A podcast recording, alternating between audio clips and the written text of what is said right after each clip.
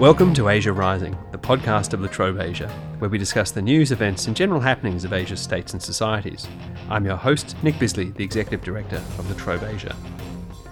After a glorious run in the 1990s and early 2000s, democratisation in recent years has experienced a more difficult period. The optimistic liberal notion that the move away from authoritarianism and towards democracy was a one way street has been swept aside by authoritarian backsliding in places as diverse as Thailand, Russia, Fiji, and many others. Indonesia has stood out against this trend for many reasons. Its sudden and surprising move to democracy in the late 1990s has produced a vibrant multi party electoral process in which power is transferred peacefully and in which the population clearly feels significant investment. Many also argue that Indonesia is a poster child for the compatibility of Islam and liberal political principles. And of course, its free media is far more diverse in opinion and coverage than even many developed liberal democracies. Yet one legacy of the Suharto years appears to remain firmly entrenched in political life, and it's something that bedevils many emerging economies corruption. In spite of significant achievements in its anti corruption program, largely led by actors separate from or outside the state, the overall picture remains relatively gloomy, and many Indonesia watchers are pessimistic about the country's capacity to deal with this pernicious problem over the longer run. Joining me to discuss Indonesia's corruption problem and the dynamics of its anti corruption programs is Dr. Dirk Tomsa. Dirk is a senior lecturer in the Department of Politics and Philosophy at La Trobe University and is a visiting fellow at the Institute of Southeast Asian Studies Yusof Ishak Institute in Singapore and one of Australia's rising stars in the study of contemporary Indonesia. Welcome to the program, Dirk. Thanks for having me. Let's start with some of the basics. When we talk about corruption, what do we mean? What sort of phenomenon are we talking about? Corruption comes in various guises, of course. Um, in Indonesia, it's been entrenched at the very top of the political system for a very long time. Yeah, it's been taken over basically from the Suharto period before, um, where it was very centralized and where it happened in the political system, um, in the business world, of course. Now that we have democracy, it's become much more diversified. It's uh, moved down to the local level where local leaders have been granted much more authority due to the decentralization program. Um, so now corruption permeates basically every layer of the political system and into the business world, but it's no longer so easily captured just in Jakarta. When we're talking about corruption, is this brown paper bags filled with money? Is this the selling off of things they shouldn't be selling off? Is it you know what? How do you sort of categorize it as a form of activity? Yes, both of these that you mentioned they do occur. Um, in some of the more recent cases, yes, there were um, people caught red-handed with cash in bags, indeed. Then there's a lot of, um, you know, dubious practices during budgeting. Projects are marked up. Sums are siphoned off from development projects, infrastructure projects, etc. Negotiations in parliament, getting bills through, etc. All these things um, are negotiable. So it's the sort of full gamut of things in which public office holders are essentially making private gain out of their work, which otherwise should be in quote unquote the public good. Yeah, I mean when we when we talk about corruption in Indonesia, that's usually what we focus on. Then of course there's also the small level, the small scale corruption of the police um, stopping a motorcycle driver and you know letting him go for a little payment. Um, but that's usually far less of a concern when we talk about corruption in Indonesia. Yeah. If you hold Indonesia up on, let's say, an international comparison scale, so how how corrupt is Indonesia? Where does it stand vis-a-vis other countries? And what's the sort of scale of the problem we're talking about? Well, the scale is that, of course, that the state loses a lot of money through these corrupt practices, um, through the dubious budgeting practices, for example, uh, in the legislation process, etc. On an international scale, Indonesia, I haven't checked the latest figures from Transparency International, but I think um, they are hovering around ranks 100, 110 um, out of 170 odd countries that are uh, measured there, I think. Kind of around the middle ish. Yeah.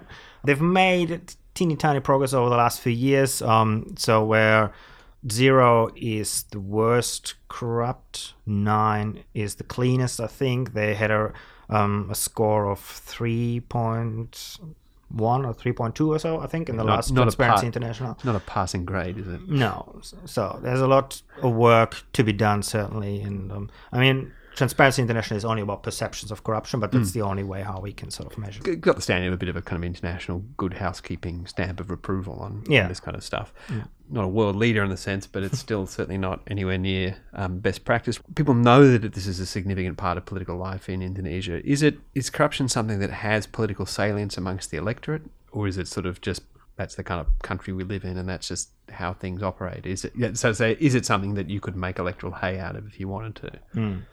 Yeah, it's interestingly, it's it's not quite easy to answer. It it would seem straightforward that uh, people want this to improve, so they elect um, candidates with a clean track record, etc. And that, of course, has happened. If we think about the last presidential election, Jokowi, the current president, part of his image was that he would be a clean politician. He came from the local level and that he would do something to improve the fight against corruption. So, yes, there are candidates who can score points with the electorate on the basis of a fight against corruption. But at the same time, if you look at the local level in particular, all over the country, we have people who get elected even though they've spent time in jail for corruption before, even though they've been implicated in ongoing investigations um, during the campaign. So it's not that black and white. For some people, it's a plus if you can have the credentials of a clean politician. For others, it doesn't seem to matter if they have been implicated in corruption before. We tend to think about corruption, certainly, you know, if you're coming from a you know, Western liberal democracy, sort of, if you don't look at this stuff closely, that corruption is what happens in authoritarian, sort of poor countries.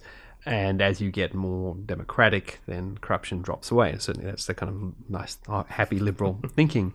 Indonesia moved to democracy in the late 1990s, did so fairly rapidly. What did Indonesia do at the start to try and tackle this problem? What steps were sort of taken to manage corruption or try to push back the corrupt practices of the Suharto period? Well, it took a few years before steps were actually taken. Um, it proved impossible to go after Suharto himself.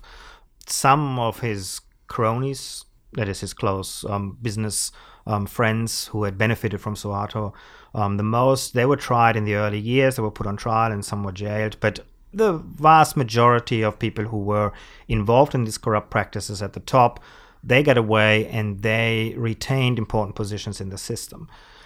So even though you had now democratic procedures in place, the people who filled the new democratic institutions had fairly little interest in changing that.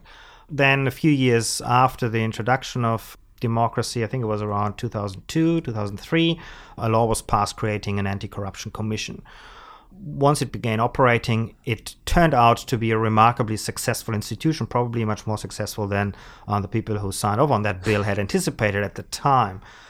The KPK, as it's called, um, the Anti Corruption Commission, is now the sort of the spearhead of the anti corruption campaign. Um, it goes after big fish as well as smaller ones, but mostly really prominent people um, in business, in politics, in the bureaucracy, and has had some remarkable success. But it's sort of it's an I think someone called it an island of integrity within a system that remains tainted by corrupt practices. So it can only do that much, and for every corrupt politician that they catch, there will be numerous others who get away. And it's a national body, isn't it? It's sort of physically based in Jakarta and tends to focus overwhelmingly on, firstly, national level Jakarta based and then sort of Javanese based corruption. And simplifying perhaps a little bit, mm. that the further you get from Jakarta, the further you get from Java, its grip or its reach drops away. Yeah, that's probably not a question of intent or willingness. I mean, they, they do pursue cases in the outer islands too, but it's more difficult often because they lack the resources uh, for investigation. Um, there's often not enough local manpower. For example, civil society activists who could cooperate with the authorities or with the Anti Corruption Commission. So in Jakarta and in Java, you have a critical mass who sort of helps the KPK in its investigations. Once it gets out to the more remote areas, it's often much more difficult to establish the cases.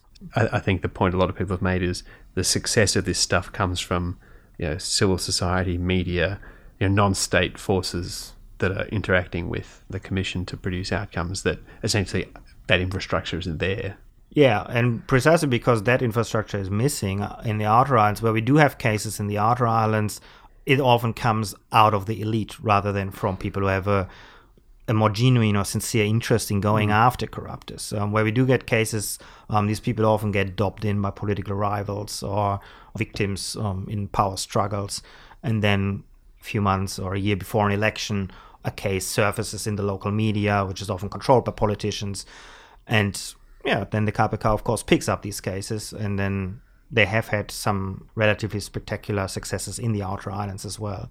But yeah, often it's it seems rather random how they go about these cases. Yeah, so I was, I was going to ask, what's the sort of dynamics or patterns of behaviour in this anti-corruption, either within Jakarta itself or in, in Java, the closer you are, or further out? Is there, given that it's ultimately not resourced or have the reach to tackle it in a systematic manner? Mm. Does it pick and choose? Is there a hmm. degree of arbitrariness? It's a rock with which you can chuck at your enemies. From the outside, it certainly appears as if there is a certain degree of arbitrariness. I mean, they get a lot of cases are being taken to the KPK, but um, they are very meticulous in their investigations and they need some clear leads where they're confident that they can build a strong case often this is missing if this is sort of gossipy um, allegations, which is often the case, especially further away uh, from Jakarta. But if they get strong leads and if there is clear indication that they can get the evidence, then they pick their cases according to that. So, how does this play out in terms of local politics? Dynamics of corruption, anti corruption, do they shape the pattern of either local or national politics? Is it just one part in the big electoral mix? There's, there's no really clear pattern. You, you've had people getting elected um, in some regions where you think it's it's impossible that voters would elect these people um, because they have been implicated in so many cases. But that's not a phenomenon that's limited to the local level. At the national level, you have some people who reinvent themselves all the time, despite frequent implications in corruption. So the electorate does seem to respond to this issue not in a very clear cut manner. They do seem to favor clean politicians in certain electorates, especially in the more urban ones where levels of education of the voters are higher. Whereas in more remote or rural areas, it doesn't seem to matter that much. Um, people are more concerned that things get done in terms of infrastructure, health, education, whatever matters to them. And um, often there's a sense of fatalism as well that politicians are all corrupt anyway, so it doesn't really matter as long as someone gets things done. I want to turn to um, Jokowi now. You know, he's been in power for a, a good chunk of time now. Made his big electoral platform on the outsider, the man of the people, clean political figure who would make life better for the ordinary Indonesian. Is this setting up unrealistic expectations on him? People expect him to be able to deliver something he simply isn't going to be able to deliver. And, and more generally, how is the sort of ongoing problems with corruption in the country affecting his standing and his government?